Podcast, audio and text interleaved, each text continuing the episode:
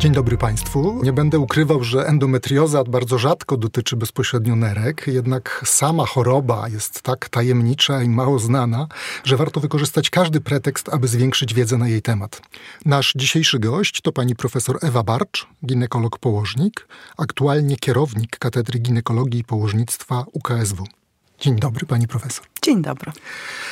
Przygotowując się do dzisiejszego spotkania o endometriozie, znalazłem taką dziwną definicję, że jest to najczęściej występująca choroba kobiet, o której nigdy nikt nie słyszałem.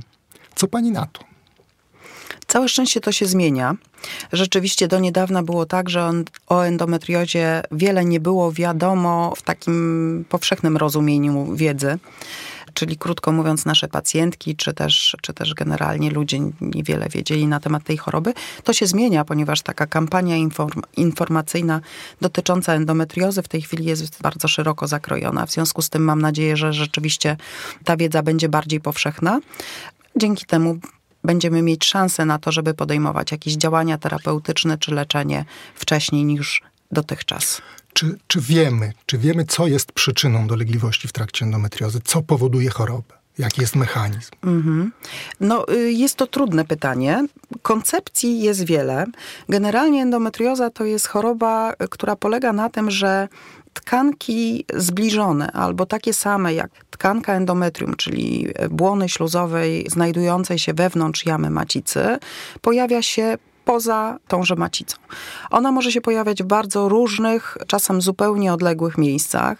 Najczęściej lokalizuje się oczywiście w okolicy, czyli w jajnikach, w otrzewnej, w okolicy macicy, za macicą, w okolicy pęcherza moczowego, ale również potrafi pojawić się na surowicówce jelit, w ścianie jelita, w sieci, w otrzewnej, a czasem w lokalizacjach zupełnie odległych, na przykład w y, opłucnej czy nawet w oku. Ja, ja, rozumiem, że tkanka jest nie tam, gdzie być powinna, tak ale dlaczego, dlaczego to powoduje dolegliwości? Y, dlatego, że ona reaguje na bodźce hormonalne dokładnie tak samo jak endometrium, które znajduje się w macicy, czyli ona podlega cyklicznym, comiesięcznym przemianom, czyli podlega proliferacji, my to tak używamy takiego dość trudnego słowa, czyli krótko mówiąc, komórki nabłonkowe się namnażają, ulega przekrwieniu, ponieważ substancje wydzielane przez te komórki doprowadzają do pojawiania się i wzrostu nowych naczyń krwionośnych. Ulega powiększeniu również dlatego, że dochodzi do przerostu podścieliska, czyli takich elementów pozakomórkowych, które utrzymują te komórki jakby w jednej masie. Czyli krótko mówiąc, te, ta tkanka, która się znajduje poza jamą macicy, ona rośnie, ona ulega przekrwieniu, ulega obrzękowi, a to z kolei może powodować po pierwsze dolegliwości, które odczuwa pacjentka, czyli na przykład ból, który jest jednym z najczęstszych objawów endometriozy, ale również w wyniku tego te mm, nieprawidłowo zlokalizowane tkanki rosną, czyli one mogą rosnąć w nacieki, w guzy uciskające narządy sąsiednie, no istotne z punktu widzenia funkcjonowania również narządów poza narządem płciowym. Czyli rozumiem, że w jakimś stopniu to, jakie dolegliwości występują konkretnej pacjentki, zależy od lokalizacji nieprawidłowych zmian w organizmie. Często tak się zdarza, jakkolwiek y, dolegliwości bólowe no, bywają bardzo, bardzo zróżnicowane, nie zawsze zlokalizowane dokładnie tam, gdzie są ektopowe, czyli te nieprawidłowo zlokalizowane tkanki, ponieważ dolegliwości bólowe, szczególnie te, które się pojawiają w zakresie jamy brzusznej, one bywają niespecyficzne, bardzo rozlane. To są i bóle punktowe, które zwykle odzwierciedlają miejsce patologicznych wszczepów y, endometrialnych, na przykład bóle w okolicy jajnika, ale bywają to bóle rozlane, bywają pieczenia, bywają parestezje, czyli taka zmiana odczuwania. Czyli krótko mówiąc, tu nie ma charakterystycznego miejsca występowania bólu, czy też y, nie ma ograniczenia tego bólu. To powoduje, że tak trudno endometriozę diagnozować, ponieważ objawy mogą naśladować bardzo różne choroby. A jeśli zdarzy się tak, że endometrioza dotyczy układu moczowego, nie wiem, nerek, pęcherza, to mhm. czy wtedy są jakieś bardziej charakterystyczne objawy? Te objawy mogą występować z upośledzenia funkcji tych narządów. Endometrioza układu moczowego to jest w sumie dość częsta, częsta patologia związana z endometriozą. Szacuje się, że nawet do 10-12% kobiet z endometriozą ma e, endometriozę e, jakby wciągającą jakiś element układu moczowego. Najczęściej jest to pęcherz moczowy i e, no, uważamy, że 50% wszystkich przypadków endometriozy dotyczących układu moczowego to jest właśnie endometrioza pęcherza. Troszeczkę rzadziej dotyczy to moczowodów czy samych nerek. Endometrioza pęcherza moczowego będzie objawiała się znowu niecharakterystycznie, a może bym powiedziała inaczej, charakterystycznie dla szeregu różnych chorób, bo to może być ból pęcherza moczowego, czy ból w czasie mikcji, ale to może być również zwiększona częstość oddawania moczu, czy też uczucie takich naglących, nagłych parć na pęcherz moczowy. W niektórych przypadkach nawet nietrzymanie moczu. Może być to krwawienie z pęcherza moczowego, czyli to są objawy, które mogą sugerować całe mnóstwo różnych chorób i zapalenie pęcherza moczowego, i nowotwór, i jakiś innego rodzaju guz. Nie są to objawy charakterystyczne. To skoro te objawy są tak niecharakterystyczne, to jak lekarze rozpoznają endometriozę? No to jest właśnie cały problem, ponieważ rzeczywiście to rozpoznanie endometriozy potrafi być trudne właśnie z powodu tak e, różnych i, i niespecyficznych objawów i dlatego to jest właśnie przyczyna, dla której od momentu pojawienia się endometriozy czy też objawów z nią związanych do momentu rozpoznania zwykle mija kilka lat. Jeżeli endometrioza a zwykle jednak tak bywa, jest związana początkowo z narządem płciowym, czyli e, dotyczy jajników, czy dotyczy samej macicy, czy też tych tkanek znajdujących się w bezpośredniej, e, bezpośrednim sąsiedztwie macicy, czy też jajników, no to oczywiście pierwsze kroki kieruje do ginekologa.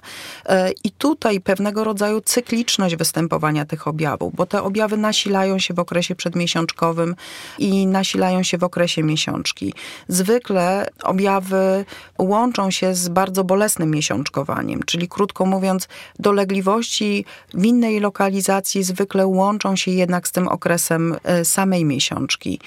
No, my znajdujemy jako specjaliści ginekolodzy pewne nieprawidłowości w badaniu ultrasonograficznym, które mogą sugerować endometriozę.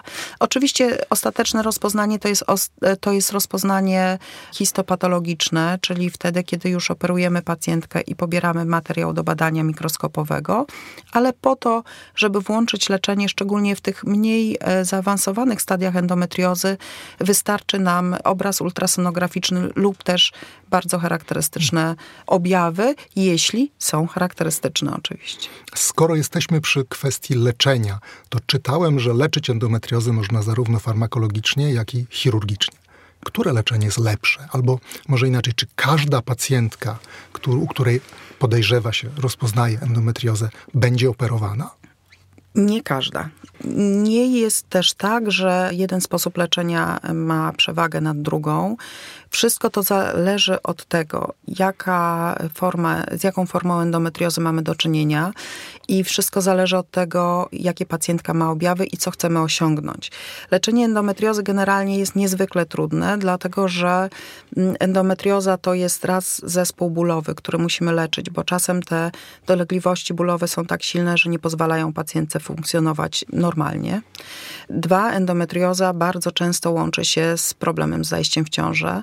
50% kobiet z endometriozą ma problemy z zachodzeniem w ciążę, bądź też w tę ciążę nie zachodzi. I trzy, no mamy do czynienia y, z takimi postaciami endometriozy, które mogą pośledzać funkcjonowanie innych układów czy narządów, na przykład endometrioza układu moczowego. I teraz, jeżeli mamy do czynienia z pacjentką chorą na endometriozę, to my musimy wziąć pod uwagę jej dolegliwości, jej plany prokreacyjne, to czy już zakończyła rozród, czy jeszcze nie ma dzieci, czy planuje ciążę, czy też nie. Musimy wziąć pod uwagę jej funkcjonowanie i życie na przestrzeni kolejnych lat 15, 20 czy 30, czyli aż do okresu menopauzy, kiedy w sposób naturalny endometrioza się wycisza. No i musimy właśnie wziąć pod uwagę kwestię kolizji z innymi układami. Jeżeli zależy nam na zachowaniu płodności, a jesteśmy w stanie leczyć pacjentkę zachowawczo, czyli farmakologicznie, to zawsze wybieramy tę formę. Leczenie operacyjne jest pewnego rodzaju ostatecznością, wtedy kiedy leczenie farmakologiczne nie przynosi efektu, bądź wtedy, kiedy pacjentka ma zakończony rozród i powiedzmy leczenie operacyjne, które może wpłynąć na jej rezerwę jajnikową, czyli powiedzmy zdolność do zajścia w ciąży, już nie ma tak dużego znaczenia, bądź wtedy, kiedy mamy właśnie upośledzenie funkcji innych narządów.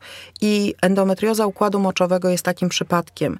Najczęściej niestety, jeśli mamy do czynienia z naciekiem na pęcherz moczowy czy moczowody, to leczenie farmakologiczne niewiele zmieni, ponieważ poza tym, że mamy, no powiedzmy, guz, który uciska czy moczowód, czy, czy też znajduje się w pęcherzu moczowym, to włóknienie podścieliska, czyli tych struktur, które się znajdują między komórkami, tego się nie da wyleczyć farmakologicznie. Te, te zmiany po prostu pozostaną. Więc jeśli ich nie usuniemy w sposób chirurgiczny, to dolegliwości, które powodują, pozostaną po prostu. A o co najczęściej pytają pacjentki, kiedy dowiadują się, że mają endometriozę?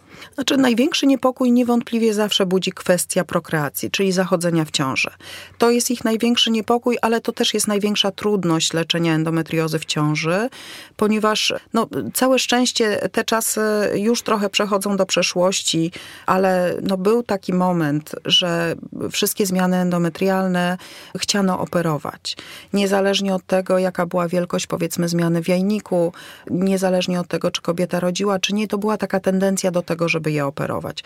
Dziś wiemy, że operowanie na przykład zmian jajnikowych, czyli torbieli endometrialnych jajnika, może doprowadzić właśnie do zmniejszenia tejże rezerwy jajnikowej, czyli samoleczenie może ograniczyć płodność u pacjentki.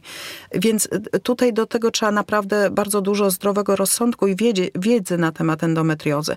A to jest najczęstszy niepokój naszych pacjentek. Co będzie z zachodzeniem w ciąży?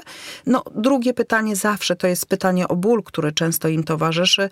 Jak można sobie z nim poradzić i jak z nim funkcjonować?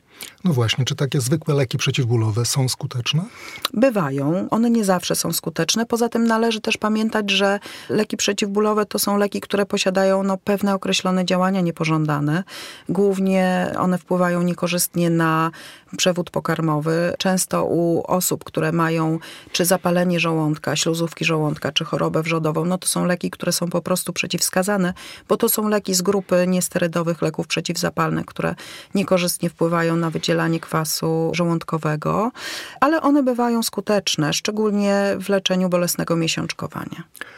Przyznam, że chociaż przygotowywałem się do tej rozmowy, to jednak e, okazało się, że niewiele wiem o endometriozie. Udało się pani profesor mnie e, lekko przestraszyć. Dlatego może zamiast podsumowywać, spróbuję zadać jeszcze takie e, na koniec pytanie, czy na pewno endometrioza dotyczy tylko kobiet? No niestety nie. niestety nie. Zdarza się endometrioza u mężczyzn. Jest to rzadka choroba u mężczyzn i ona jest uwarunkowana oczywiście różnymi innymi patologiami, czasami e, leczeniem stosowanym, takim ciężkim dość leczeniem stosowanym w niektórych chorobach, ale umówmy się, że mężczyźni nie powinni się jej bać. No, chyba lepiej było nie pytać. E, bardzo dziękuję pani profesor. Dziękuję bardzo. Do usłyszenia. Dziękuję.